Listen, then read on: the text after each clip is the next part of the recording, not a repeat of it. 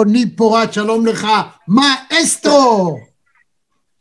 שלום, שלום רמי. אה, תשמע, אני רוצה להגיד לך שהיום אני, אנחנו מדברים, כי אני קיבלתי פנייה הבוקר, האם אני רוצה לראיין מישהו שהוא נגד הדרכון הירוק. אמרתי, וואו, זה יכול להיות דבר מעניין, כי כל המדינה מחכה לדרכון הירוק, לנסוע, להיכנס. אמרתי, וואו, יש מישהו ש... ואז אני בודק במי מדובר, מאסטרו רוני פורט. ומה, מי זה מאסטרו רוני פורט, אני אספר.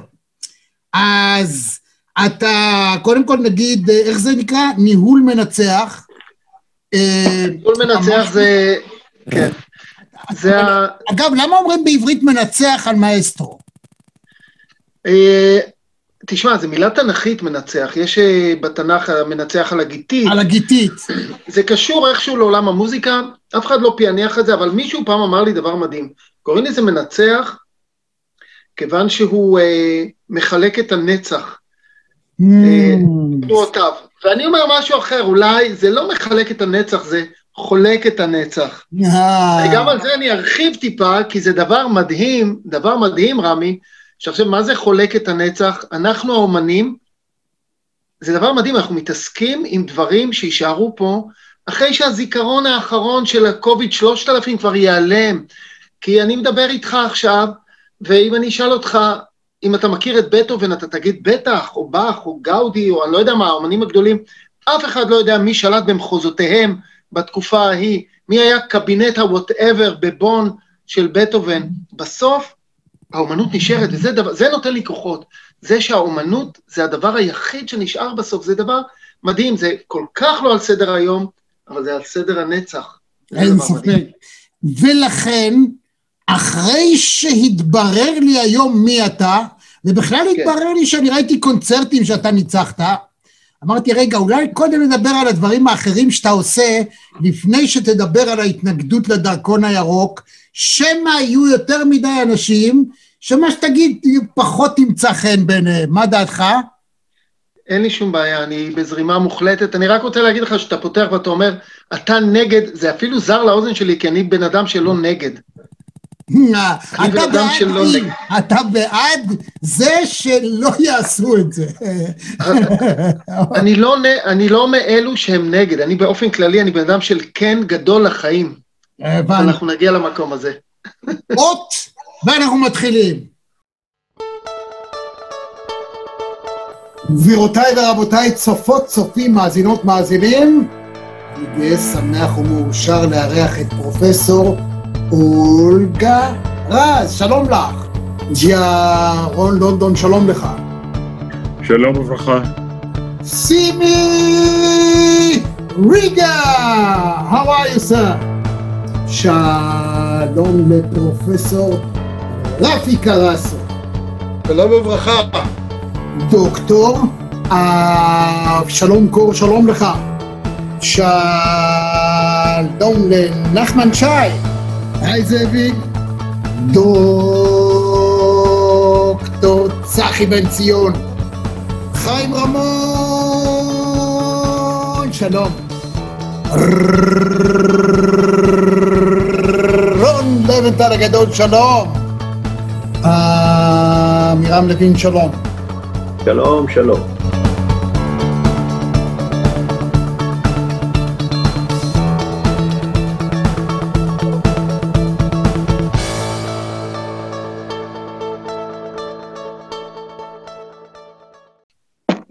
קח גיטרה. כן, אני עושה מה שאתה אומר. ואני יודע שאתה ממעריצי אה, ג'ון לנון, תן לי כן. את אה, ג'ורג' הריסון, שזה קטע, אתה יודע, כשהגיטרה שלי, uh, when my guitar, כן? לא. לא יודע. שאלה, שאלה מה מוכן לזה, אתה רוצה דווקא ג'ורג' הריסון? לא, אז תן לי, אתה יודע מה? שני הקטעים בגיטרה שהכי כן. הכי עושים לי את זה, את הנצח.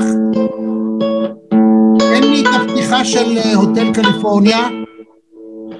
אני לא בהוטל קליפורניה, חמי. מרק נופלר? מרק נופלר? קנופלר זה הבנים שלי מנגנים, אה, פנטסטי, אני לא גיטריסט גדול, אני מנצח תזמורת, אבל זה למשל.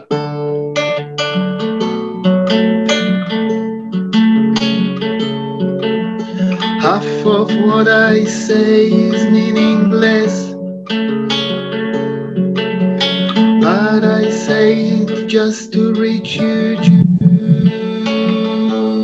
Julia, Julia Julia, ocean child calls me, so I sing a song of love. שר את זה קצת יותר גבוה מהמקור, לא? לא, שמתי את הברה על השני, כי ג'ון לנון עושה את זה ברה מז'ור. אבל הוא עושה אקורד C על רה. אני בדרך כלל לא מנגן עם ברה. אבל uh, יש דברים מקסימים אחרים, אני פשוט לא שר אותם בדרך כלל, אבל אתה יודע, זה, יש להם גם דברים נהדרים לגיטרה. Blackbird sing in the dead of the night These broken wings and learn to fly אתה מכיר אולי. איזה יופי. כן, אבל שוב... התקליט הראשון שהיה לי אי פעם היה כן. Hard Day's Night של הביטלס, יחד כן. עם, אה, שלישיית גשר הירקון. אלה שני התקליטים הראשונים. שקיבלתי. שאני קניתי לעצמי, זה בעצם דבר קנו לי מדהים. ה-Hard Day's Night הזה נפתח באיזה מין אקורד כזה, מין כזה דבר פתוח, שזה אקורד כן, שלמה. יפה. It's been a hard day's night, וזה נפתח במין אקורד מיוחד כזה, מבחינתי, אני שומע את האקורד הזה ואני ישר שם ב-64, נער צעיר, קרוע על החיים, איזה נער? ילד. אוקיי. אז תשמע, אתה גם, אתה גיטריסט, זאת אומרת, כבר ראינו, אני מנגן בכמה כלים, כן. אתה מנגן בכמה כלים, ואתה אומן רחוב, זאת אומרת, אני מבין שממש במהלך הלימודים שלך גם התפרנסת, ברבות הימים התחתנת, לקחת את רעייתך והבנים, ויצאתם לרחוב ממש לנגן ולאסוף כסף, לצאת מה-comfort zone, מה שנקרא. זה. מדהים אותי, אנשים מהסוג הזה. ספר לי על. זה. אה, כן, אנחנו, אני קודם כל אה, יצאתי לרחובות ב-1980, אני הייתי אז בן אה, 32, 22, אני יליד 58, ועשר שנים הייתי ברחובות, נסעתי כל קיץ לארבעה חודשים, ובהתחלה ניגנתי ברחובות, כי ידעתי כבר קצת לנגן, אני התחלתי לנגן בגיל מאוד מאוחר, רק בגיל 21. אבל אה, ידעתי כבר כמה שירים של ג'יימס טיילור, ג'ים קרוצ'י, ובאמת אה, וואו.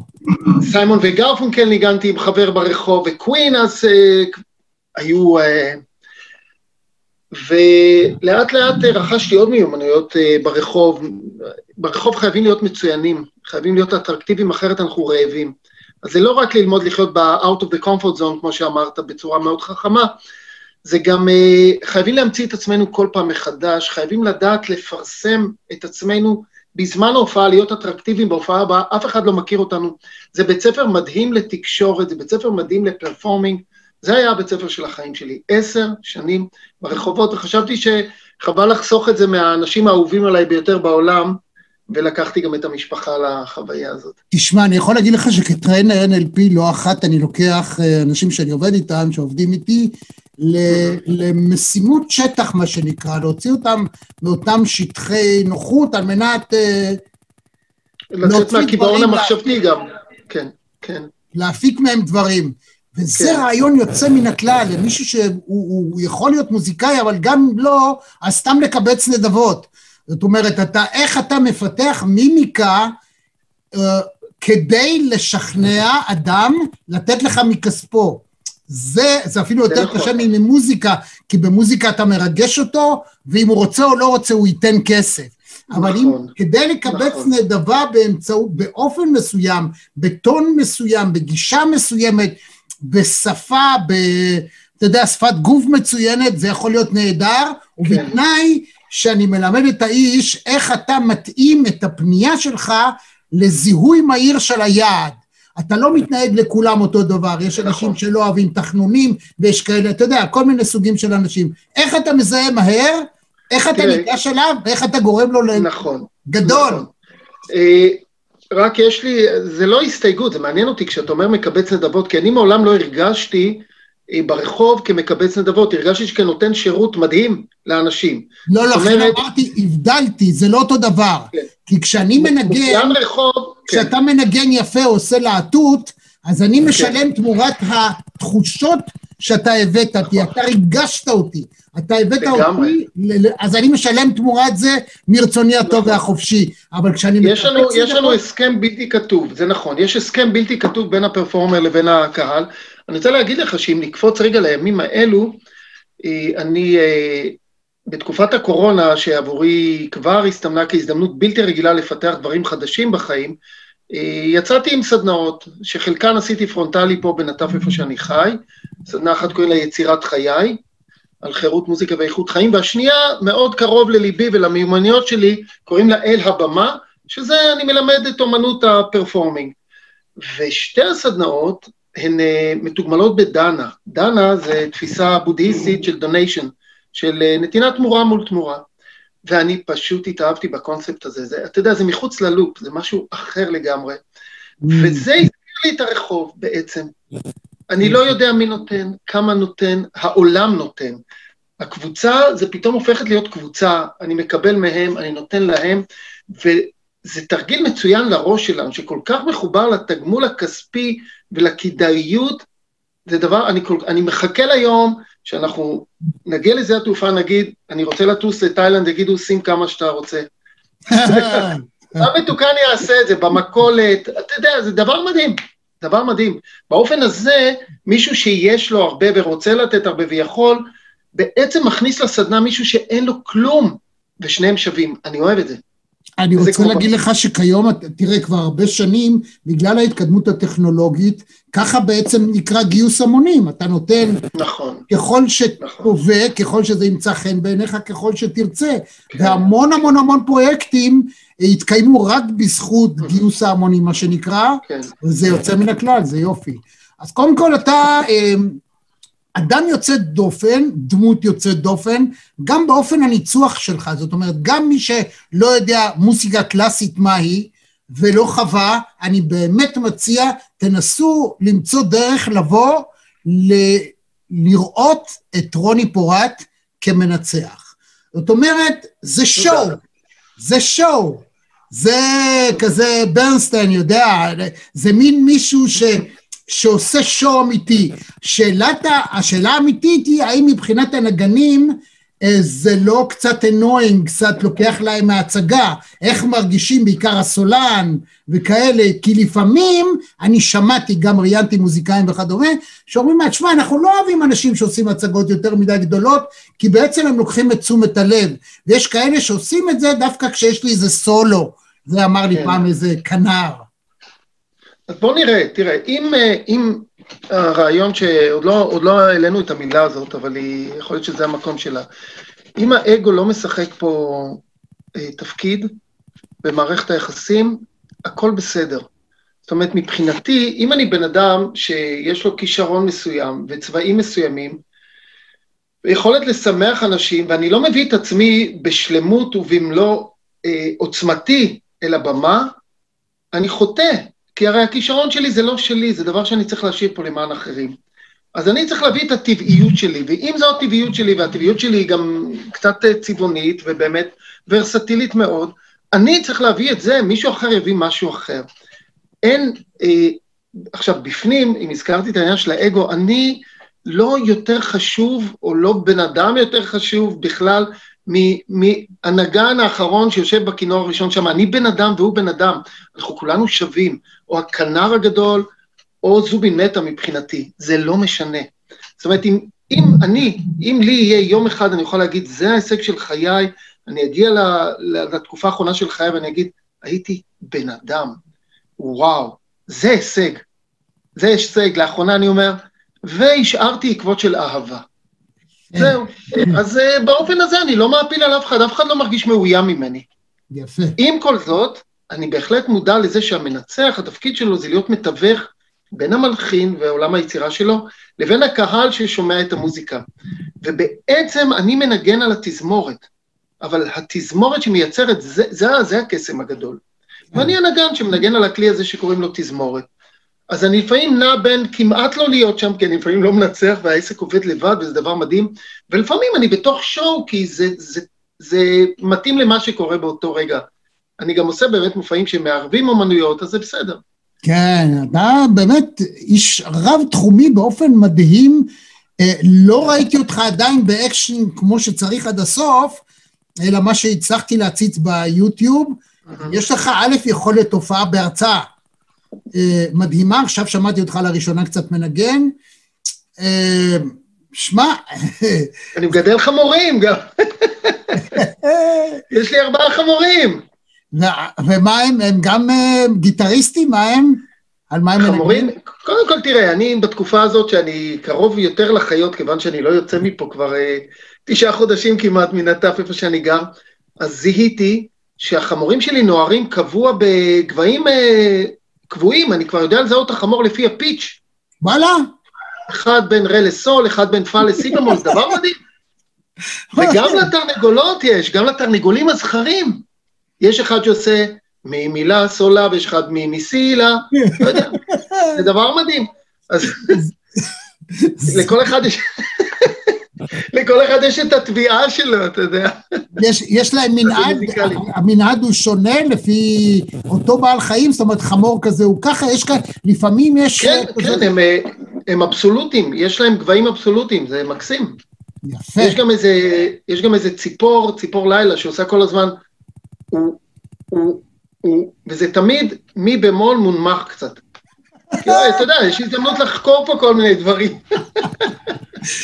זה נכון שכשאתה שומע מוזיקה אתה ישר מפענח אותה לרמה של אה, תווים? זאת אומרת, אתה לא שומע את המוזיקה, אתה מיד אומר, אתה, אתה ממש אומר מה זה, כאילו. נגיד, אני אגיד עשר, אז מתמטיקאי יגיד לי, זה אחד ועוד תשע, שתיים ועוד שמונה, שבע ועוד שלוש, שש ועוד ארבע, חמש ועוד חמש. אחת עשרה פחות אחד. יש, יש, יש מוזיקאים שנולדים, אחד לעשרת אלפים, לא מוזיקאים, בכלל בני אדם, שנולדים עם שמיעה אבסולוטית.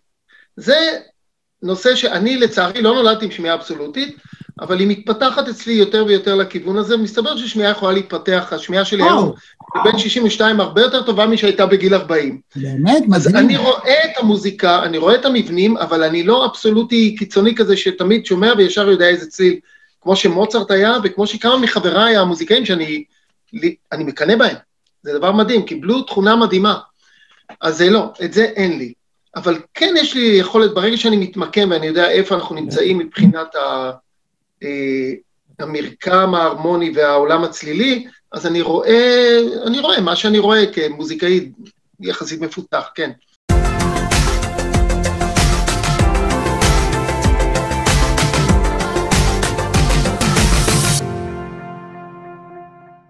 ואם אנחנו מדברים בתור מנצח, מה תפקידו, אם אני רוצה לעשות אנלוגיה, הואיל ואני יודע שאתה גם uh, חובב ספורט, ראיתי באחד המקומות, אתה אפילו יודע מי זה אפי בירנבוים. אני עושה ספורט. כן, אז... כן. אה, אה, לא, לא ניכנס לכדורגל כי לא נצא מזה, בסדר? לא, לא, אפי הוא מהכדורסל, אבל נגיד כן, ככה. אפי בירנבאום, כן, שם כן, בהרצאה, כן. מאמן, מאמן, מנצח זה כמו מאמן, אה, זה כמו מאמן, בוא, אם, אם, אם ננסה לעשות את האנלוגיה למאמן, אז זה מאמן שנמצא עם השחקנים על המגרש. בוא נאמר כך. אבל הוא, הוא לא, לא על הספסל, לא, הוא, הוא על הספסל, המגרש. כי הוא, הוא, לא, הוא אז לא זה יותר דומה, בוא נאמר שזה יותר דומה לבימאי טלוויזיה בשידור חי. בוא נאמר משהו כזה. הוא יכול לדאוג, יש שבע מצלמות, עשר מצלמות, חמש עשרה, הוא יושב על ה... אה, הוא יושב בניידת, הוא רואה את כל המצלמות, והוא מחליט עכשיו, מה להבליט ומה להוציא ואיך לייצר את החוויה הכי טובה מהחומר שקיים והכל קיים כל okay, הזמן. אולי זה קצת okay. יותר דומה. אז, אז אולי קודם אני אגיד לך מה זה מאמן. מאמן, יש לו שחקנים, דהיינו נגנים, mm-hmm. יש לו את הכלים, שזה הכדור, הדשא, המגרש, האיצטדיון, הקהל, השופט וכדומה, שהם כלי העזר או המכשול, okay. מזג האוויר, הדשא וכדומה. יש לו את ההכנות שהוא עושה לקראת, מה שמתאמנים, ויש לו ניהול תוך כדי. עכשיו, נכון. השאלה היא עד כמה יש אנלוגיה במובן של התרומה של מאמן במשחק היא הרבה יותר גדולה על פניו, נדמה לי הרושם שלי, מאשר של מנצח, כי אתה הרבה לא יכול לשנות, הם צריכים הרי לעשות מה שהתאמנתם ולעשות הכי טוב שאפשר, אלא אם כן תגיד לי, קונצרט אחד לא דומה למשנהו. אמרת, קונצרט אחד לא דומה למשנהו. התפקיד של המנצח, אה, בואו נתייחס רגע לרמה האנרגטית. אתה יודע, אני רואה כדורגל, טוב, נחשוף את זה, ואני רואה הרבה ואני גם משחק. אז uh, הכי דומה למנצח שאני מכיר בעולם בין המאמנים לכדורגל זה דייגו סימאונה, mm-hmm. המאמן של מדריד, כן? הוא מפעיל את הקבוצה תוך כדי המשחק כשהוא על הקווים, זה, הוא על הפודיום הזה והוא מניע את הקבוצה ואת הקהל, והוא מצליח להכניס אנרגיה כזאת שאני חושב שכל מנצח יכול ללמוד ממנו למשל, לפחות את כל הספקטרום האפשרי של התלהבות. אתה יודע מה, על זה יש יורגן קלופ. גם. נכון, כן, שוב, הוא טיפוס אחר. כן, אבל הוא... גם, אבל גם, זה נכון, זה נכון. הוא גרמני, זה בא עם המוזיקה, יש... נכון, הוא, ההתנהלות נכון. שלו היא מוזיקלית.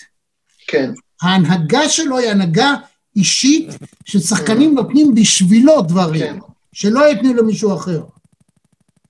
נכון. נגן שלך נותן בשבילך יותר? זאת אומרת, יש נגנים שיגידו, אני אצל רוני לא מוכן לנגן? קודם כל יכול להיות שיש כאלה. יש? יכול להיות שיש כאלה, אבל רוב הנגנים נגני איגוד, אין להם ברירה, הם צריכים לנגן. התפקיד שלי אה, זה לרתום אותם. לרתום אותם, והייתי אומר שכאילו ברמות הכי גבוהות של מנצחים, זה להגיע למצב שהם יעשו מה שהמנצח רוצה, אבל יחשבו שהם המציאו את זה. זה אולי הרמה, הרמת התקשורת הכי גבוהה שיכולה להיות. זה א' ב' ו... בשכנוע.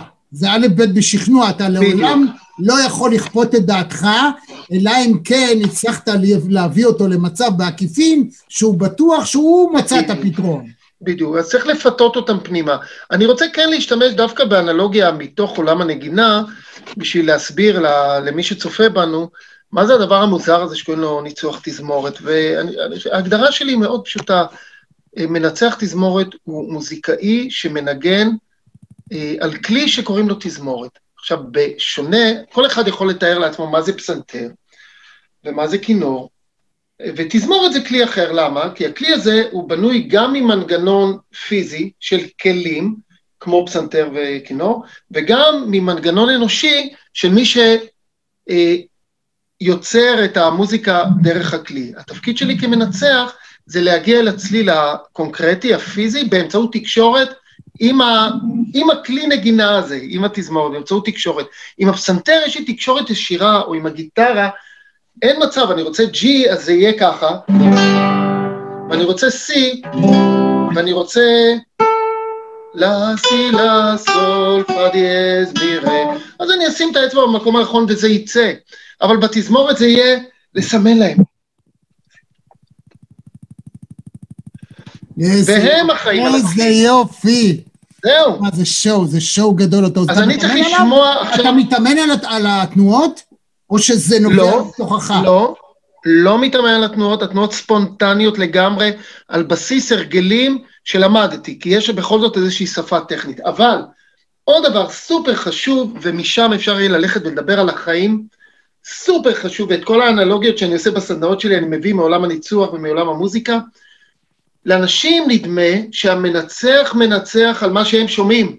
זה לא נכון, ואם זה נכון, אז הוא לא עושה את העבודה שלו. ברור שלא, גם מאמן יגיד לך שא' ב', הוא חושב על המהלך הבא. אגב, בדיוק, כשדר בדיוק. ספורט אני אגיד לך, כמי ששידר בחייו מאות משחקים, אז תוך כדי, נגיד אם אני משדר משחק כדורגל, אז מה כן. שאני עושה זה ככה, אני מסתכל, תוך כדי זה שאני מסתכל, אני במוח מאבד את מה שאני רואה, הופך אותו למילים, בדיוק. מסנן את המילים, מה אני יכול להגיד ברדיו ומה לא למאות אלפי אנשים, תוך כדי זה שאני אומר את זה, אני מסתכל כדי לקלוט מה מתרחש ומה יהיה הדבר הבא שאני הולך להגיד. אם אני רק אתאר את מה שראיתי, לעולם לא תהיה שדר. מעולה. ברור? אם אתה, תתאר, אם אתה תתאר רק את מה שראית, הפכת להיות פרשן, אבל אתה רוצה להיות בתוך המשחק ולהשפיע על המשחק, וזוהי מנהיגות. עכשיו, איך זה בא לידי ביטוי בניצוח? סתם, אני אקח את הגיטרה, זה לא... אבל אני עכשיו שומע את לה, סי, לה, סול, פא דיאז, מירה. אני שומע, אני שומע איך אני רוצה, נגיד שזו הקומפוזיציה שלנו, איך אני רוצה שזה ינוגן, ואז אני פונה אל הנגן, ואני מנגן דרכו עם התנועות שלי. או. זה ביטויים שונים, אבל אז אני צריך לשמוע בראש טם, טיטם, טם, ולתת לעצמי לעקוב אחרי מה שאני שומע בראש, והתנועה שלי כבר ספונטנית של זה. או... ובעצם אני הופך להיות כלי של המלחין. אני לומד את הפרטיטורה, אני לומד את מה שהוא כתב, אני מכיל אותה, אני מתרגש ממנה, אני מתלהב ממנה, אני נעצב ממנה. זה מוציא ממני... יש לך גם, התנועות שלך בבסיס הן תיאטרון. אתה תיאטרלי מאוד, ההופעה שלך היא מאוד יפה, גברית, תמירה, אה, מאוד רפרזנטטיבית, ובאמת, כאילו, יש לך את זה. אני חושב שאתה גם, אתה, הואיל ויש לך מודעות עצמית מאוד גבוהה, לפי מה שראיתי שפת הגוף שלך, ושוב, אני רק הסתכלתי כמה דקות, לא יותר מדי. אבל אני רואה, הביטחון שיש לך, האופן שבו אתה מופיע, אתה לוקח את זה עד הסוף, ומעניק חוויה גם למי שבא לשמוע הרצאות שלך. ורבותיי, ספר על ההרצאות שלך, כי זה משהו... כן. אני רוצה רגע להתייחס, תודה רבה לך, אה, לגבי עד הסוף. אה, אני חושב שאת החיים האלה צריך לחיות עד הסוף. ולעשות דברים עד הסוף, וכשאני אומר אפילו אלגורית עד סוף החיים, תראה, ללכת מפה כולנו נלך. השאלה מה עושים עד אז. ואני מקבל השראה מעד הסופניקים, כל הזמן. הזכרת את ליאונרד ברנשטיין, הוא היה עד הסופניק. הזכרתי את בטהבן, הוא עד הסופניק. אנשים שהולכים עם דברים עד הסוף, שהם טוטאליים, יכולים להיות מתנה אדירה לעולם. עכשיו, יש עוד טוטאלים, יש טוטאלים הרסניים לתפיסתי, אז הם לא מודלים, השאלה איזה ערכים אנחנו מובילים. אני מחפש אנשים שמובילים ערכים של אהבה, של יצירת עולם טוב יותר, של אה, שמחה, ואני לומד מהם. אני הולך עד הסוף. אז... אה, יש לך מנטור? כן, כן, אני גם... מי המנטור שלך? אה, אם עבדתי עם מנטור? אם כן, אם עבדת או יש לך גם היום מנטור, כי... לא, אין לי מנטור. היום אין. לא, אבל אתה יודע, יש לי פה כל מיני, אתה יודע, אה, ים של אה, תנ"כים למיניהם. אה, יש לי מנטורים שאני, דברים שאני רואה ושומע, תקשיב, בשבילי כל בן אדם הוא מנטור. אני אומר לעצמי, רגע, מה אני יכול ללמוד מהבן אדם הזה? אז... אוקיי. כן, לא, אבל לא... העניין הוא ש...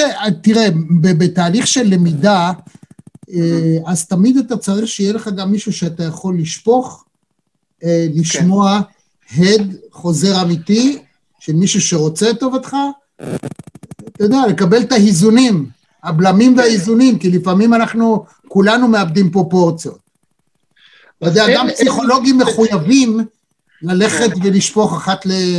לפחות אחת לחודש. אני חושב שזה נכון מה שאתה אומר, יכול להיות שזה אולי אה, הגיע הזמן שוב שאני אעשה את זה, בכל מיני שלבים בחיים שלי אה, הלכתי לסדנאות, פגשתי אנשים. כל הזמן אתה חייב, אתה מעביר סדנאות, אבל אתה גם חייב, זאת אומרת, זו עצתי. אה, אני, אני מקבל אותה, אני מקבל אותה. אתה יודע שזה מקפיץ, זה מקפיץ את כל מה שאתה, עוד עשרה, עשרים, שלושים אחוזים, ופותח לך הרבה פעמים איזה נתיב כן. חדש. שהוא, מה ש... אוקיי, בוא נדבר על ה... כן. כמו שאני רוצה להגיד לך, זאת אומרת, אין יום שאני לא לומד. אין יום, ממש. אני פותח כל יום בלימוד. וזה לא לשבת ולחשוב מה יש לי להציע, זה לשאוב ממקורות אחרים. מה למדת היום? מה למדת בגן היום? מה למדתי היום? עכשיו אני עם uh, ספר שאני כל יום אומר חצי שעה איתו, של uh, uh, לאו בוסקליה, שהוא איטלקי פשוט מתוק בצורה בלתי רגילה, שמלמד אהבה, לימד אהבה, אולי הוא כבר לא חי בארצות הברית, ואני שותה את הספרים שלו, אני פוגש את עצמי כל כך, וזה כל פעם, זה, זה התחדשויות, מתוק, הוא כזה כיפי, בן אדם של אהבה. אני אוהב אנשים של אהבה, ואתה רואה שהוא אמיתי, והוא חסר אגו לחלוטין, מה זה כיף? או בוא נאמר ככה, אולי אין חסר אגו, אבל יש אגו בריא, ובעיקר בן אדם מאוד מודע. אה, כן, אז אני כל יום. תשמע, אגו הוא מכשול, מצד שני אי אפשר בלעדיו, והוא רק מקדם אותנו, זאת אומרת, אה, הנחישות, הרצון להתקדם, אה, הוא כן. לא נעדר אגו, כל אחד מאיתנו, ומי שלחלוטין מבטל את האגו, אז הוא מבטל את העצמיות שלו, את ה... הוא הופך להיות כלומניק. לא, גם לא טוב. ייתכן שיש, שאנחנו יכולים לעשות שיחה על זה, אני עד היום לא מבין בדיוק, אתה יודע, כל אחד יש לו את ההבנה שלו לגבי א', ג', ו', למשל, כמו לגבי הרבה דברים אחרים. אה, מבחינתי אגו זה, אה, זה התגובה הרגשית, למשל, אה, מול חוסר מודעות. זה הניהול החיצוני, זה לא הניהול הפנימי. זה המקום, כשאני פוגש אצלי, וזה קורה, זה קורה עדיין, לעיתים רחוקות, לשמחתי הרבה, שאני uh, מוגב ולא מגיב, אז אני אומר, אוקיי, זאת הייתה פעולה של האגו. אז אני מתעורר לפעמים אחרי, אני בדרך כלל מתעורר לפני. אז... אה, זה הכי חשוב, אם אתה מצליח כן. בזמן, מה שנקרא. לפעמים כן. זה טיפה, אי אפשר תמיד לפני, כי לא. אבל אם אתה בזמן מתעורר, זה דבר ענק. כן. יפה. כן. בוא, בוא, בוא נגיע לעניין של מה יש לך נגד, אני קודם כל אגיד מה זה דרכון ירוק ומה זה תעודת חיסונים okay. אוקיי. שלמה. Okay. מי כן. שעובר את, גם את החיסון הראשון והשני, הוא הופך להיות אדם שסיים לפחות למשך חצי שנה, והוא אמור לקבל דרכון ירוק, אם זה באמצעות תעודת חיסון, תעודת חיסונים בינלאומית, ואם זה דרכון ירוק באמצעות האפליקציה. מה זה ייתן לך? אה, אני אוכל לבוא לראות את הפילהרמונית, או את הקאמרית תל אביב, או את הסימפונייטה, או מה שזה לא יהיה, או תיאטרון, או להיכנס ל... בהמשך אפילו ל... ל... לחנות פוקס, או למסעדה. כן. אה, זאת אומרת, זה כלי טכני, או לעלות על מטוס, לנחות בלי להיות מעוכב. ואתה אומר, לא, בשום פנים ואופן אל תסכימו לקבל, זאת פגיעה חמורה, במה? בפגיעה בפרט? מה? בחירות, בחיר, בחירות הפרט, כן. למה? אז רגע, אני לא אומר... אם לא, לא יהיה לי, זה יגביל לי את חירות הפרט. בוא, בוא אני אעשה קצת סדר. בוא אני אוקיי. אעשה קצת סדר. אה, קודם כל, אה, אני לא מתווכח על חיסונים, אין לי מושג. אוקיי. אין לי גם מושג, אין לי גם מושג לגבי הקורונה. אני מכבד את מי שהולך להתחסן, כמה מחבריי ומשפחתי מתחסנים, ואני גם מכבד באותה מידה את מי שלא הולך להתחסן. באותה לא, מידה, לא ממש. אני מכבד את כל מי שלא... רגע, שנייה, תן לי רגע להתקדם עם זה. לא, אין בעיה. מבחינתי, תקשיב, יש הרבה אנשים שלא יכולים להתחסן, למשל, גם אם ירצו. מי שלא יכול, לא יכול. רגע, שנייה, שנייה, שנייה. אני למשל, גם אם הייתי רוצה להתחסן ולא הייתי כבר חולה קורונה, אני הייתי עם קורונה, כן? והבראתי. אני לא יכול כי אני אלרגי קיצוני לפניצילין. אוקיי.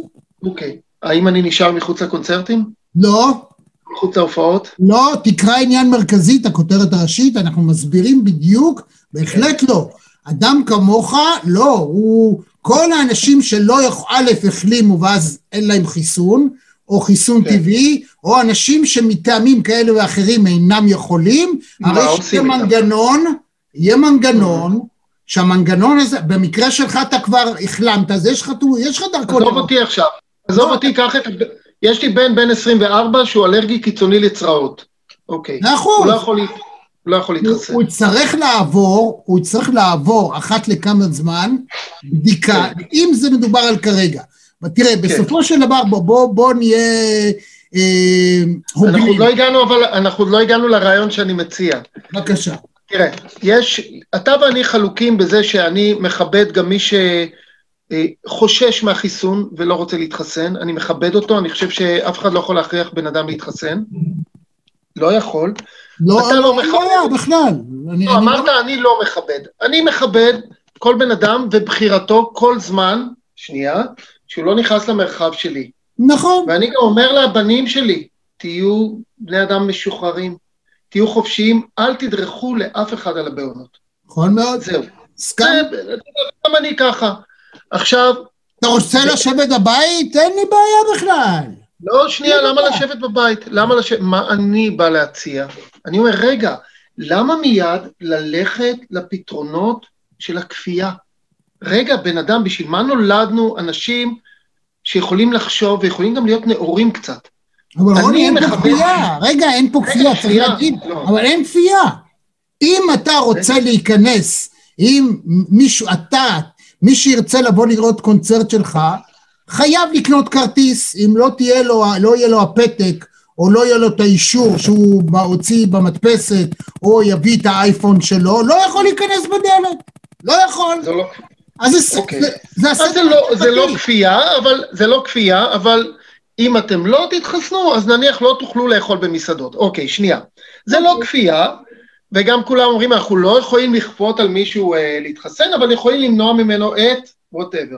עכשיו אני אומר, רגע, רמי, אנחנו בני אדם נאורים, בטח בעולם האומנות, למה לא לפתוח את הראש ולהגיד, רגע, אוקיי, אז יש לנו עכשיו אנשים כאלו ואנשים כאלו. אני, רוני פורט, מוכן לעלות כל ערב פעמיים על הבמה, לעשות קונצרטים לאנשים האלו ולעשות קונצרטים לאנשים האלו, מה אכפת לכם? מה יש? ומה יקרה, ומה יקרה במסעדה? אני יכול, לבקר, אני יכול לבקר מישהו שהוא חרד חיסונים, אני יכול, אני יודע מה קורה בראש של מישהו אחר שהוא בפחד כל כך גדול גם מהקורונה, אני לא יודע. אני למשל, אין לי פחד מהקורונה, אני יודע עליי, אני מהיום הראשון שיצא הדבר הזה לעולם, דיברתי על המערכת החיסונית שלי. אתה בן אדם חזק, אם תגיע, אם יש כזה דבר והוא יגיע אליך, אתה עובר אותו בקלות. יש לך מערכת, אני בן אדם של שמחה ושל כושר, ואני יודע שאני אעבור את הדברים האלה בקלות, כמו שעברתי. אני יודע מה עובר אצלי, אני לא יודע מה עובר אצלך, אני אכבד אותך אם אתה מאוד מפוחד, כמו שאני אכבד אותך אם אתה מאוד מפוחד מהחיסון. באותה מידה, אז אני כאומן מוכן לעלות על הבמה פעמיים, פעם לבעלי דרכונים ופעם לאלה שלא דואגים, וחוץ. אוקיי. מזה, חוץ מזה, הקהל שלי, רובו ילדים. מה אתה עושה עם זה? לא, לא, הם לא מתחסנים, הם לא מתחסנים. יופי, אז הם גם, אין קונצרטים לילדים, נגמר. לא, אין בעיה, הם לא מתחסנים. אז מה עם קונצרטים לילדים? אז מה עם קונצרטים לילדים? תפתחו את הראש, תמצאו פתרונות לפני שעושים פתרונות טוטליטריים. מבחינתי זה לשתף פעולה עם מוסדות שהמחשבה המיידית שלהם היא פגיעה בחירות של האדם, החירות המחשבתית. אני לא משתף עם זה פעולה.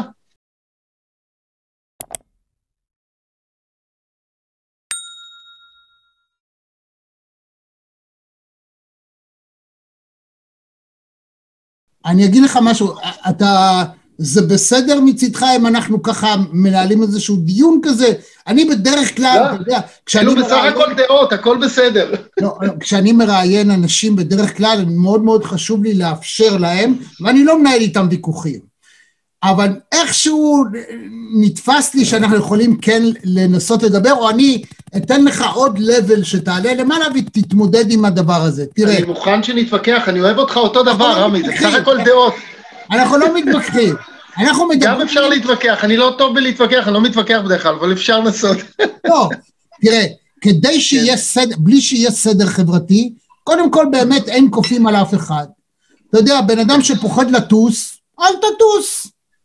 אתה יכול לבוא אליי כטריינר NLP, אני אוציא לך את הפוביה, שלוש פגישות קצרות, אוקיי. לא הרבה כסף, כל פוביה שיש לך בעולם אני מוציא לך, נורא קל לי. הבן אדם שפוחד לטוס, או לא רוצה לטוס מסיבותיו, אתה רוצה לטוס, אתה רוצה לנסוע באונייה, אז הוא ייסע באונייה, כן. אבל הוא ייסע באונייה, הוא ייסע באונייה. אז יש קונצרטים באונייה, אז אווירון זה תוכנית אחת, אונייה תוכנית שנייה, מה נכון. הבעיה? נהיה גם באווירון וגם באונייה. אבל אם תרצה לרדת לאן שאתה, נגיד שאתה תסחה לקפריסין, כשתגיע כן. לקפריסין, כן תצטרך להציג דרכון. זה פוגע בחופש הפרט, אתה צריך ללכת למשרד הפנים, אני... להוציא אה, דרכון. אני אומר, הסדר החברתי, יש לו תפקיד. כן. כמו שקונצרט שלך לא יכול לעבור כמו שצריך, אם באולם גם לא יהיו סדרנים. וסדרנים okay. אוקיי. שלא מאפשרים לאנשים לבוא ולעמוד ולהפריע למנצח, או להסתיר mm-hmm. את הכנר, כי בא לו. כן. לא. אתה בא להיכל התרבות, אתה תשב במקומך אדוני, יועיל נא אדוני, ובשיר האחרון, בהדרן, מאפשרים לקהל לקום ולרקוד וכדומה, וזה בסדר גמור. נגיד, בסדר. זאת אומרת, הסדר, הסדר החברתי צריך להישמר לטובת הכלל, הוא לא נעשה נכון. לטובת הפרט. כן. אני מסכים איתך, אבל תקשיב, אנחנו אפילו מכילים אנשים שמעשנים בעולם. אנחנו יודעים שהם מכורים, ואף מעשן זה שונה לגמרי מהחיסונים. אף מעשן לא אומר, תשמע, זה בריא לי. אף מעשן. הוא גם יודע שזה לא בריא לך, כן?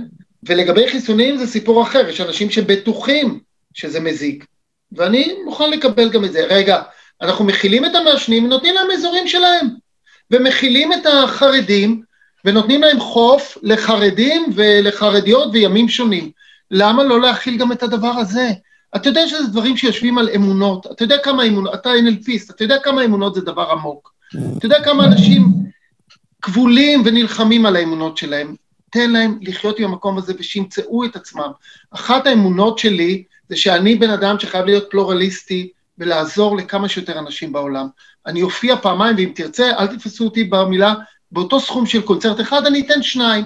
גם לאלו וגם לאלו, שיהיו כולם מרוצים. אני רוצה שבני אדם יהיו מרוצים ויהיה להם טוב בעולם. אם לא יהיה להם טוב, לא יהיה טוב לי. אין ספק. לא, זה בסדר, אני, אני לא, אגב, אני ממש ממש ממש איתך בתפיסת העולם הבסיסית שלך.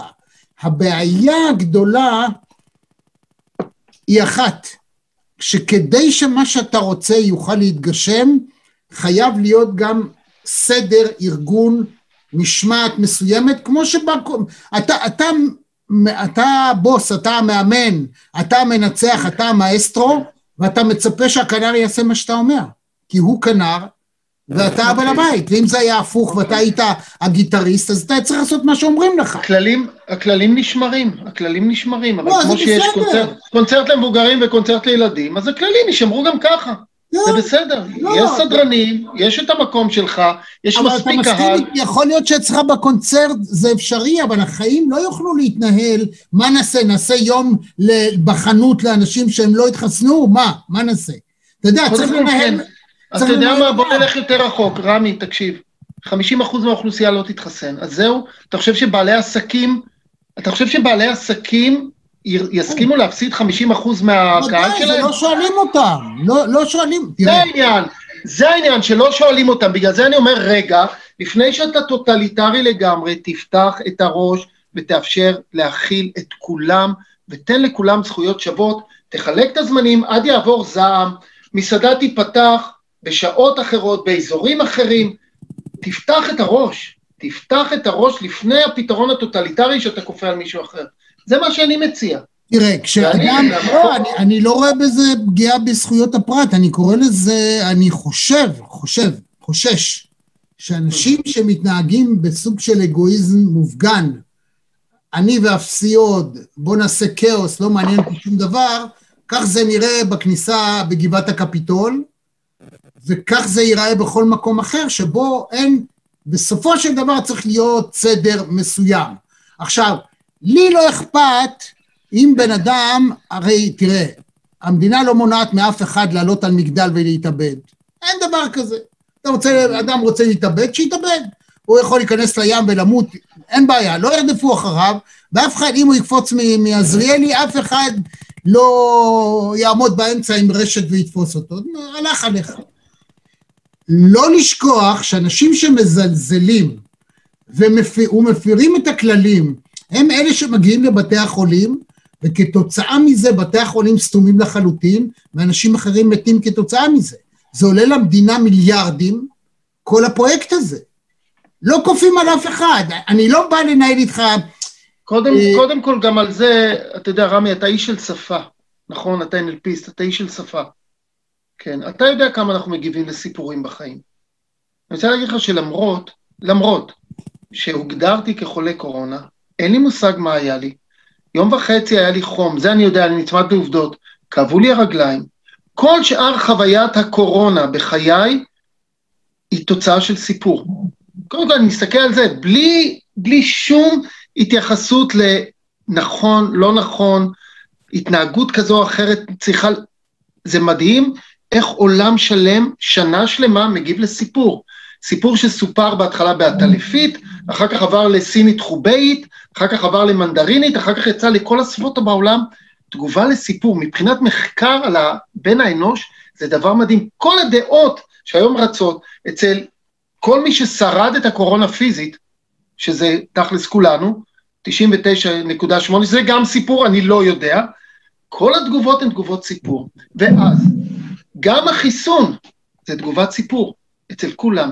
בגלל זה אני אומר, כיוון שחיינו הם כל כך עניין של סיפור, אני ממשיך בסיפור שאני אוהב בני אדם, אני רוצה לעזור לכולם כמה שיותר, אני יודע רק להחליט לגבי עצמי. זהו, וגם בעניין הזה אני מביא רק את עצמי. אני לא, לא אזיק לאף אחד, אף פעם. להפך, אני פותח שעריי לכאלו ולכאלו, רק מפעיל קצת מחשבה, איך לארגן את זה בצורה, שוב, תחת ארגון, כמו שאתה אומר. כן. זהו, רק לפתוח את הראש לעוד אפשרויות. כן, אבל אני רואה ש... תראה, אני אגיד לך, אחד הדברים שהפתיע אותי כשפתחתי את דף הפייסבוק שלך, כי הפנית אותי לתליין, זה שראיתי, שמע, אתה מאסטרו.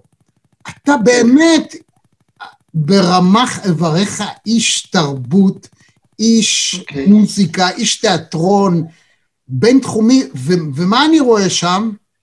את הלך הזה. כאילו, אתה, אתה, אתה פוליטי. אתה פוליטי בבפנים שלך. אם אתה, אתה יודע, אם זה במודע או לא אני מודע... הולך, אני הולך לבלפור, זה נכון. אני הולך לבלפור. אני הולך לבלפור, יש לי עניין רב ש... אה, שהמנהיג שהיום אה, יושב פה ילך, אה, וזה בהחלט זכותי לא, המלאה. לא, אותי מסקרן, לדבר הזה. אותי מסקרן את העובדה שאדם כמוך, אתה יודע, יש הבדל בין אדם יש לו דעה, אוקיי, יש לו דעה. אתה אקטיבי בזה. אני לא אקטיבי כל כך, אני לא אקטיבי, אני לא אקטיביסט, בוא נגיד ככה. אדוני שהולך, בן אדם הולך לבלפור? שלושים שבתות? שלושים שבועות? אני לא הלכתי שלושים, אני לא הולך שלושים שבתות, אבל הייתי שמח אם הייתי הולך את השלושים שבתות. קודם כל, זה מקום מדהים, אני הייתי שם בשבת האחרונה, סוף סוף מקום אחד עם אנרגיה בארץ הזאת, לא רק עם באסה ובאסה, עם אנרגיה ועם תקווה.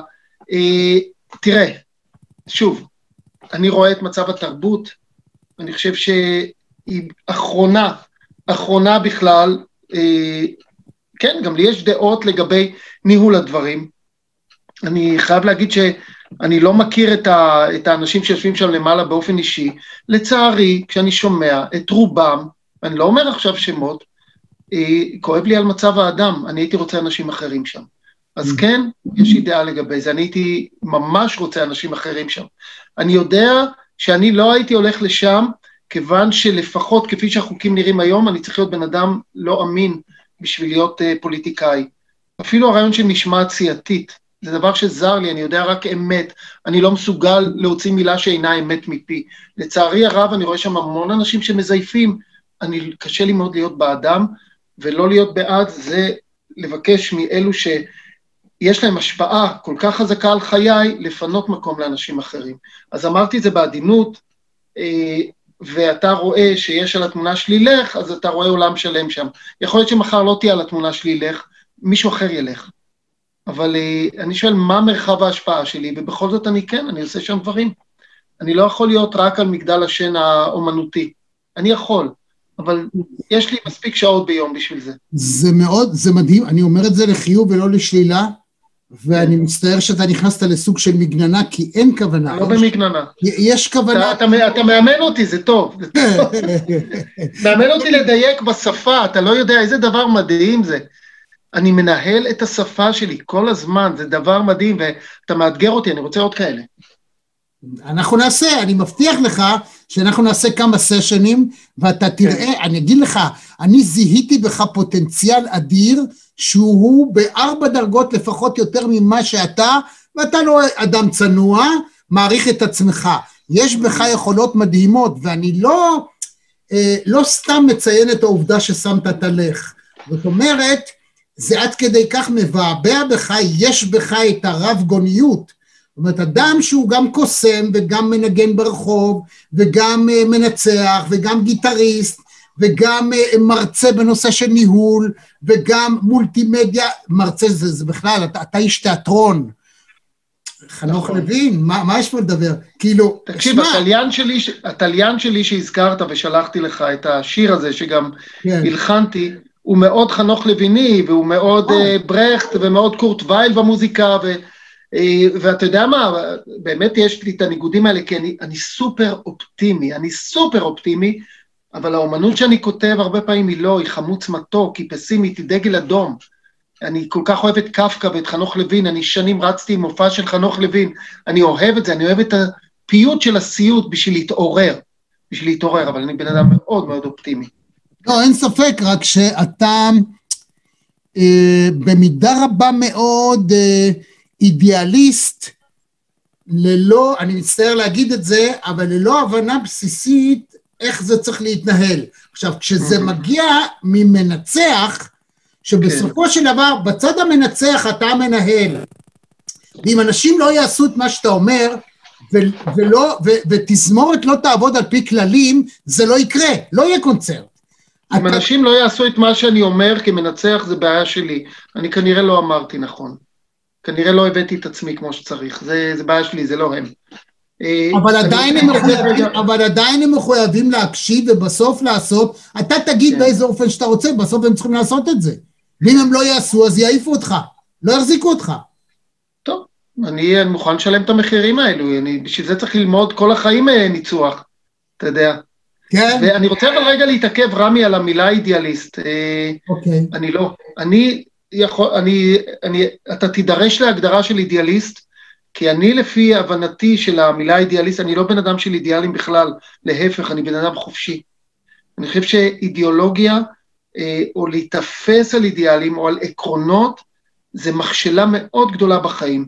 אני ציפור דרור בשאיפה שלי, ולכן זה מתחיל בשפה. לא, אני לא אידיאליסט. אני ממש לא אידיאליסט. ההגדרה, שלה, ההגדרה ש, שלך, למה אתה לא אידיאליסט, היא אידיאולוגיה פר אקסלנס. כן. אתה כן. מציג אידיאולוגיה של אי אידיאולוגיה, אבל עדיין זה אידיאולוגיה. נכון. מידת נכון. הפלקסיביליטי שלך היא בניגוד למה שאתה חושב, היא עדיין מוגבלת. מידת הגמישות... והאם אי אפשר שאני אשנה את הדבר הזה? מקדם, מקדם הגמישות קיים אצלך, קיים. אם זה משרת אותי אנחנו צריך, בחיים... אנחנו נצטרך לעבוד על זה. אוקיי. אנחנו כן. נצטרך לעבוד על זה. כי, כן. אתה יודע למה? כי אתה לא מודע לזה שאתה הרבה יותר קשיח ממה שנדמה לך. יכול להיות, אוקיי. קורה. אני, אני מקבל, אני דווקא מקבל את מה שאתה אומר ברכות, רמי. קשיח מקבל את זה ברכות. זה בסדר, זה בסדר גמור, ואני לא אומר את זה לגנאי, כי אני לא חושב, אני לא מאמין, אוקיי? אני לא מאמין שאדם יכול להגיע לרמות כאלה כמאסטרו. שמע, מאסטרו זה, זה מה דבר... מה זה מאסטרו? זה, רמי, זו כותרת, אני בן אדם, כל השאר זה כותרות. אני בן אדם, התחלנו את השיחה בזה שאמרתי לך, תקשיב, זה מצחיק אותי לפעמים שאני מנצח תזמורת או מאסטרו. אני בן אדם, מה, אתה יודע, אני, אני, יש לי המון כישרון, אני באמת כל יכול בכל כך הרבה דברים, ואני גם גרגר אבק חולף בהיסטוריה וכלום, בו זמנית. ובתוך זה, באמת, אני ממש מרגיש טוב במקום הזה, אז מה זה מאסטרו? לא. אתה יודע ש... תקשיב, היה לי, אני אספר לך סיפור חמוד. בהיכל התרבות בקומה השנייה יש את החדר של המנצח. בחדר של המנצח יש מנקה שמגיעה לנקות, שאני מגיע לחזרה, חזרה ב-10 בבוקר, אני מגיע ב-9, אני לפעמים פוגש אותה. זה משהו שקרה לי לפני שנים. ואני תמיד אומר לה, מה שלומך? איך היה סוף השבוע שלך? מה עם המשפחה? איזה יופי, תודה לך שניקית את החדר, אני אוהב אותה. ויום אחד היא אומרת לי, אתה יודע, אתה המנצח הכי טוב פה. עכשיו, זה לא שהיא באה לאיזשהו קונצרט, למה היא אומרת את זה? כי היא מקבלת יחס, אני בן אדם, אין הבדל ביני לבינה. אנחנו כולנו נושאים לב ונשמה, והיא פלא גדול, פלא גדול האישה הזאת, ואין לי שום דבר מעבר לה מבחינת הפלא. כולנו פלא גדול, ואני חי בפליאה, וגם השיחה הזאת זו פליאה בשבילי. זה כיף גדול לפגוש אותך, זה כיף גדול לשמוע ממך ש... בזה שהתפיסה שלי כל כך משוחררת, זה גם עיקרון. יש לי על מה לחשוב עכשיו, איזה כיף. הכל בסדר.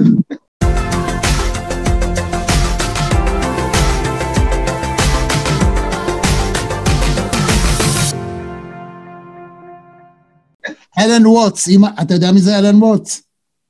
לא. כן, אני חושב. אתה חייב ביוטיוב, תאזין לכמה וכמה הרצאות שלו, הוא אתה, הוא אתה אוקיי. משנות ה-60, והוא יפתח לך את הראייה, הואיל ואתה הזכרת קצת את הבודהיזם. אלן וואטס? אחרי השיחה שלנו אתה שולח לי בוואטסאפ את השם שלו במדויק, או איזה לינק ישר ואני אגיע לשם. אלן וואטס הוא פשוט אדם כן, מדהים, אני אשלח לך את זה ואתה תתחיל ככה להאזין לו, הוא יפתח לך את העולם, הוא יחדד לך ויעשיר לך את היכולות. עכשיו לקראת סיום, דבר איתי על המקל של המנצח, יש לך אותו ככה און הנד לידך? בבקשה. אתה יכול לבדר את הקהל לשנייה? כן, אותו. תביא, תביא, תביא את המקל, תביא את המקל. רבותיי, בינתיים תעשו לייק, תירשמו, אני רוצה שאתם תהיו מנויים, ואז תדעו למשל מי המרואיין הבא, אז אם תעשו את הלייק אתם תדעו שהמרואיין הבא שלי קוראים לו דני יתום. בכיר מאוד, נכון, דני יתום, האיש שיספר דברים נפלאים. עוד שנייה, אני בינתיים אומר לעשות לייק ולהירשם בתור מנוי, גם בעניין מרכזי, גם מרכזי טבעי, כאן ביוטיוב. אגב, בכל מרכזי הפודקאסט תהיו איתנו, זה נהדר, וכאמור, האורח הבא שלי יהיה דני יתום. בבקשה, תראה לי את ה... יש פה קופסה, בתוכה יש אה, שני מקלות, כן? יש, אה, אני כבר אומר ככה, קודם כל צריך להבין ש... אה, זאת אומרת, בתקופה הזאת, כשאין הכנסה מניצוח, לפחות אפשר ללכת ולעשות זה. מסרגות, או, או, או זה או מסרגות. כן, בדיוק, אפשר לסרוג, רק להפעיל את הדמיון. תראו, הכלי, הכלי הזה, המקל של הניצוח, אין בו שום דבר מיוחד. זה, בוא נאמר, כלי הנגינה הכי זול שעושה הכי הרבה כסף בתזמורת. ממה הוא עשוי? זאת אומרת, כאילו, אה, יש, יש איזה... אחד מהם עשוי, זה ממש קל, קל, והוא עשוי מקרבון, אה, פחם, וזה מעץ, אין בו שום דבר מיוחד. מה שאני מקפיד, מבחינתי, זה שתהיה איזה נקודת איזון כזאת, כן? Mm-hmm. Mm-hmm. ככה אני בודק מקל, ואני דואג, לפעמים אני מקצר אותם, בשביל שיקבלו את, ה, את נקודת האיזון הזאת. עכשיו, ברגע שמקל בנקודת איזון כזאת, אז אני, הוא לא לוקח אותי לא לכאן ולא לכאן, והוא הופך להיות המשך של היד. הסיבה שאנחנו עובדים עם מקל, זה כדי שנגנים שגם אה, מצד אחד אה, יותר רחוק יכולים לראות את התנועה שלנו, כי אנחנו עובדים גם עם העין וגם עם אוזן, אז צריך לראות את התנועה, וגם יש משהו יותר ברור בחוד של המקל מבחינת הביט מאשר בגמישות של היד. אז uh, בשביל זה קיים המקל, אבל אפשר uh, גם בלי מקל. ומי שיודע להסתכל על מנצח יכול לראות שאתה עושה את התנועה לפני שהמוזיקה מגיעה. דהיינו, אתה עושה את המחווה לכיוון הנגן שעתיד להתחיל לנגן, ואז אני, אני, או, נראה לאן הוא הולך עכשיו. בעיקר במוזיקה. אני כבר רוצה להזמין אותך, רמי, שננהל שיחה, כולל הדגמות ודברים שנקרין, אפשר להבין מעבודת מנצח, ומכל מערכת היחסים של מלחין, מנצח, תזמורת קהל, מה זה גירוי ותגובה, מה זה זמן תגובה, ומה זה ניהול תגובה. וואו. זה דבר מדהים, בית ספר לחיים. וכמו שאמרתי בסדנאות שלי, אה, שני שיעורים אני מקדיש לניהול התגובה, באלגוריה לתפקיד המנצח, ורואים איזה אסונות קורים שאנחנו לא יודעים לנהל את התגובה על הבמה, ובחיים האסונות יותר גדולים שאנחנו לא יודעים לנהל את התגובה. זה בית ספר לתגובה, לקבלת החלטות. קודם כל, מי שרוצה, באמת, מי שרוצה לקבל הרצאה מדהימה, למשל, לעשות כזה פרס, מתנה, אולי אחרי שיגמר החולרה הזאת, אה, תזמינו, תזמינו את רוני פורט. תיכנסו לאתר שלו, יש לך אתר? אנחנו נשים למטה... יש לי אתר, אבל יותר בפייסבוק, לא משנה, תלכו בגוגל, אפשר למצוא אותי. תזמינו אותו, תזמינו אותו, האיש ייתן לכם חוויה. קודם כל, זה מחכים, זה מלא השראה, וממש יש תובנות שכל אחד יכול לקחת. וזה נהדר. איך, איך בכלל הגעת לזה שהפכת להיות מרצה? זאת אומרת, אתה באמת רב-תחומי, וכאילו, זה לא מתאים לאדם לעשות דבר כזה. נכון, אני מתישהו הלכתי ועשיתי קורס מאמנים. אני מאמן, קואוץ', מה שקוראים לזה. איזה, איזה, איפה עשית? סליחה על השאלה. הייתי, ב, הייתי בבית ספר שקוראים לו עוצמה, של נורית ויצמן, אחד מבתי הספר, וקיבלתי אה, לשכת המאמנים וכולי וכולי, ואחר כך, אגב, ראיתי שאתה מגשר, למדתי גם גישור, ואז גיליתי שאני, מאז ומתמיד הייתי מגשר. אני עשיתי ייעוץ, ייעוץ ארגוני באוניברסיטת תל אביב, בבית הספר למינהל עסקים, כן. אז זהו, ראיתי שאנחנו באמת נמצאים באזורים דומים, ואז בסוף הקורס, אה, פתאום עלה לי הרעיון שרגע, בואו נעשה לכיתה הרצאה, כי היה לי ברור שאני יוצא כבר מהקורס אה, לסדנאות, להעברת סדנאות, ולא רק אחד על אחד. אני, אני עושה מפגשים אחד על אחד, אני יותר אוהב, אה, אני חי מאוד טוב עם קהל, וזה אזור נוח בשבילי. מאוד, מאוד. אתה כן, מעניק חוויה, אתה מעניק חוויה. כן. אתה צריך, אני יכול לתת לך עצה, עצה, כן, אני יכול לתת לך, אתה צריך לחדד את המסר כשאתה נותן אותו לקהלי יעד. בדיוק כמו שכשאתה מנצח על תזמורת, אז, אז קונצרט לילדים זה לא כמו קונצרט, אני יודע, בבית אבות, וכשאתה בא להרצאה, אז לרואי חשבון מדברים אחרת מאשר כן. מדברים להייטק או בצבא וכדומה. הואיל ויש לך יכולות מדהימות, אני אמרתי לך, הרבה יותר טובות ממה שאתה חושב, צריך רק ללמוד לחדד את זה, וזה מקצוע, כמו כל מקצוע. אני, אה, אני מודה לך על זה, ועלית על משהו שאתה יודע, אנחנו מכירים מעט מאוד זמן, אבל אתה רואה דרך. כי uh, אני בן אדם מאוד ורסטילי, והסיפור חיי זה מיקוד של הוורסטיליות, כי מצד אחד אני עד הסופניק ואני אומר, רגע, אתה רוצה להגיע רחוק עם משהו? תתמקד בדבר מסוים, אני מכיר את כוחו של מיקוד. מצד שני, אני קצת, אתה יודע, אני קצת מתקופת הרנסאנס. אז אני אומר, טוב, אני אתמקד בזה, זה הכלי שלי. הכלי שלי זה הרוחביות הזאת, ואני צריך להיות שם באמת וירטואוז בשביל לעבור בקלות מעורכי הדין למורים להתעמלות, או ווטאבר, אתה יודע. לא, לא וירטואוז, אתה צריך להיות בעל כלים שמאפשרים לך נכון. לחדד לפי קהל היעד את המסר, כי יש בך הכל. זאת אומרת, נכון. אתה יודע, אדם שיש לו אינטליגנציה מוזיקלית, הרי יש כל מיני סוגים של אינטליגנציות. אינטליגנציה נכון. רגשית, מוזיקלית, ספורטיבית וכדומה. אז אם אתה תזרוק אותו לאיזה שבט באפריקה, והוא יראה כלי שמעולם לא ניגן בו, הוא תוך זמן כן. קצר ינגן בו. זאת אומרת, כן. הוא מיד יבין איך, מה, נכון. הוא ישמע, מישהו יראה, ומישהו אחר, שהוא יודע עם הידיים לעבוד, הוא ידע לתקן משהו, ומישהו אחר, אה, אה, אינטליגנציה ספורטיבית, גם אם הוא מעולם לא שיחק בענף פינג פונג שולחן, שים אותו באיזה מקום, הוא יהיה אלוף של פינג פונג.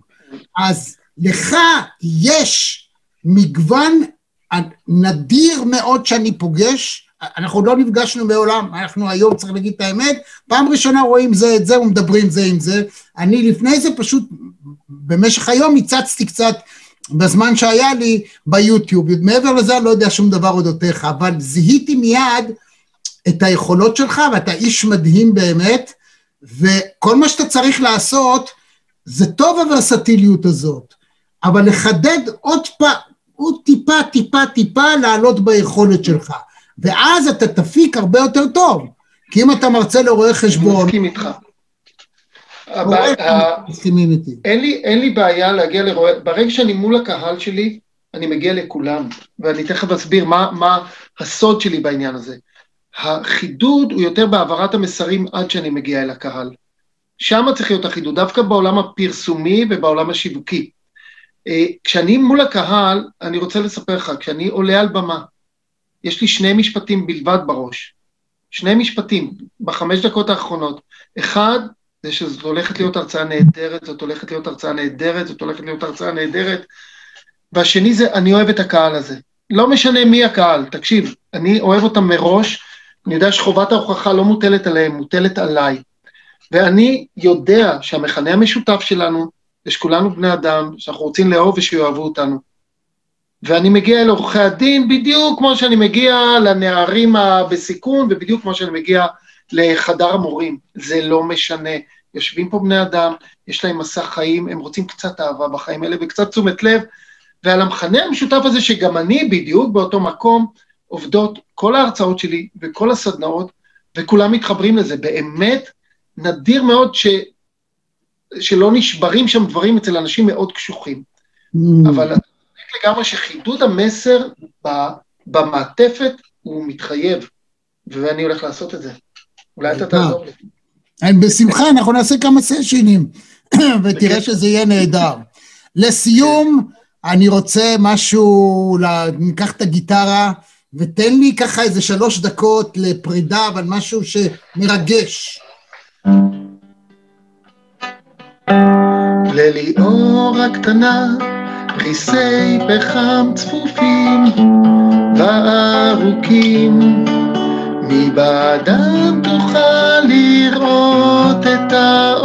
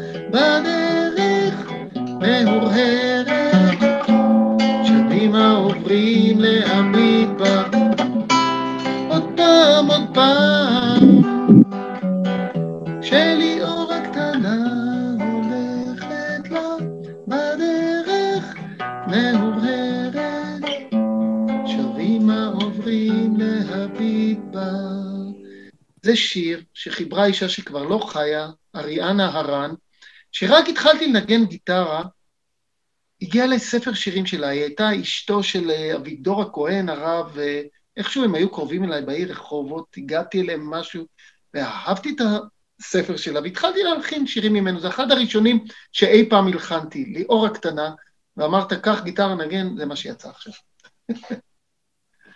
רוני פורט. אתה תאמין לי כשאני אגיד לך שהייתה לי חוויה באמת עמוקה להיות איתך? תודה רבה לך, איזה כיף. ואני מבטיח לכולנו שאנחנו עוד uh, ניפגש ונעשה סשנים מרתקים. Uh, להבא אנחנו נבנה את זה יותר, ניקח איזה נושא ונדבר עליו קצת כן. לפני, נעשה עם הכנה, למרות שתדעו, כל, כל 70 הרעיונות, או יותר מ-70 הרעיונות שהתקיימו עד עכשיו במרכזי TV, הם כולם היו במתכונת הזאת, שאני פוגש את המרואיין לראשונה, גם אם אני מכיר אותו לפני, אז אנחנו פותחים, מתחילים לדבר, וזה זורם הרבה יותר טוב. אבל אתה, אנחנו צריכים לעשות ככה תיאומים ולעשות דברים נהדרים. צריך לעשות מיקוד, כמו שאמרת, זה היה מאוד ורסטילי. רוני פורט. תודה רבה. תודה רבה. תודה לכולם. תודה לכל מי שפה. חיים טובים. עד כאן מהדורה נוספת של מרכזי TV. אם היה לכם כיף, אם נהניתם, אנא לחצו לייק וגם על הפעמון כדי לקבל רמז על המפגש הבא שלנו. אני רמי יצהר, להתראות.